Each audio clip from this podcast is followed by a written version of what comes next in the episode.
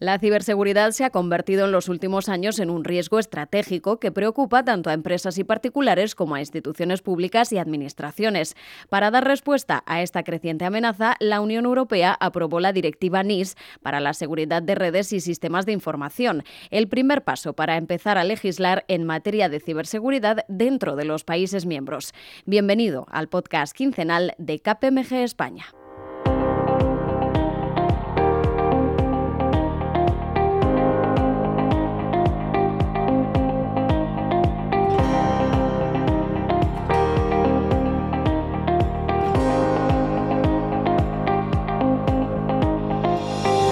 Nadie puede quedarse fuera del proceso de digitalización porque supondría quedarse atrás con respecto a la propia sociedad. La digitalización abre enormes posibilidades a todos los niveles, tanto para empresas como para usuarios particulares, para las administraciones, etc. Pero también conlleva riesgos que se deben gestionar. La ciberseguridad es básica y en su gestión deben implicarse todas las esferas de la sociedad. En materia de regulación existe ya esa directiva a nivel europeo, la UE 2016-1148 del Parlamento Europeo y del Consejo del 6 de julio de 2016, conocida como Directiva NIS, que es el acrónimo de Network and Information Systems. Alfonso González Espejo es Head de FS Legal, Regulación y Cumplimiento de KPMG Abogados. Explica que la norma tiene por objeto establecer medidas destinadas a garantizar un elevado nivel común de seguridad de las redes y sistemas de información de la Unión Europea.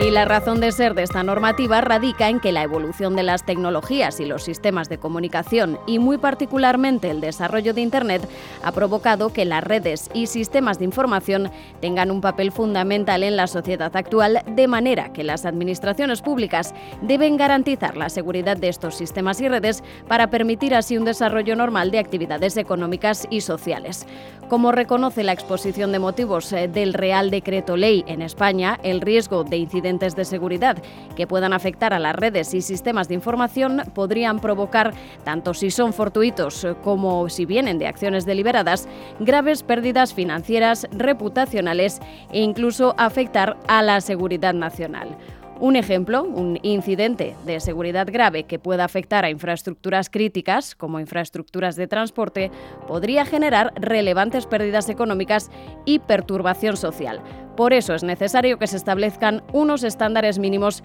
de ciberseguridad a nivel europeo. España ha traspuesto ya la norma a través de un Real Decreto Ley, el 12-2018 del 7 de septiembre, de seguridad en las redes y sistemas de información, como explica Alfonso González Espejo desde KPMG Abogados. Este Real Decreto Ley establece una nueva regulación, un marco normativo ex novo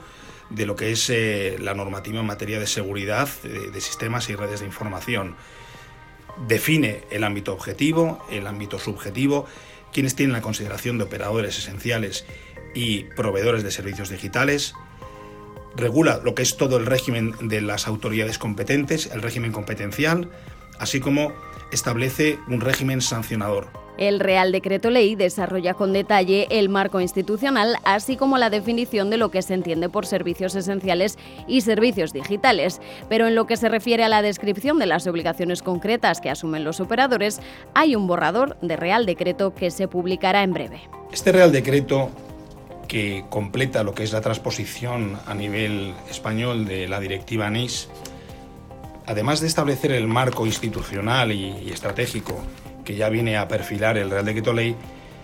desarrolla las obligaciones en materia de seguridad y las medidas que deben de adoptar para gestionar los riesgos que afecten a su seguridad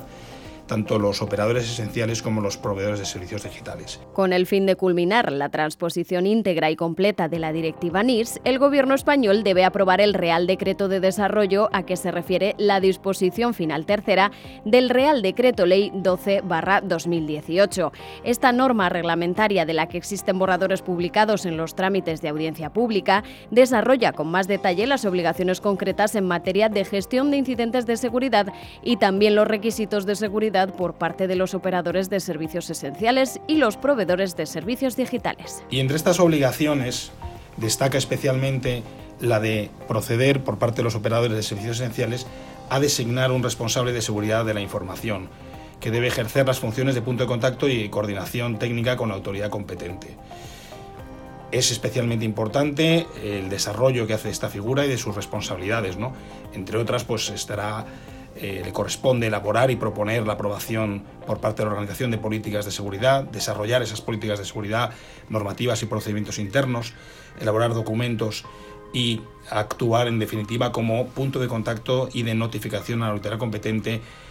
de los incidentes que se puedan producir. También es muy importante, y en este sentido queremos alabar eh, lo que es la, la, redacción del texto, de cuáles son las características que debe reunir este responsable de ciberseguridad, que debe ser una persona que debe contar con experiencia, con recursos y ostentar una posición en la organización que facilite el desarrollo de sus funciones y por tanto debe ser un, una persona que cuente con la debida independencia respecto de los responsables de los sistemas de información. En definitiva, una normativa con gran alcance para un extenso abanico de actividades económicas y operadores esenciales del mercado español. Lo cierto es que esta normativa afecta transversalmente a un amplio sector de la economía española. En este sentido, la Comisión Nacional para la Protección de las Infraestructuras Críticas, dando cumplimiento a la habilitación competencial que contenía el Real Decreto Ley, pues aprobó y ha procedido a notificar a los operadores esenciales de los sectores estratégicos de, de, la energía, del transporte, la salud, el sistema financiero, el agua, infraestructuras digitales, industria química, industria nuclear, en definitiva, prácticamente a los principales operadores esenciales de la actividad económica del país. Esto en la práctica, pues lo que se traduce es que eh,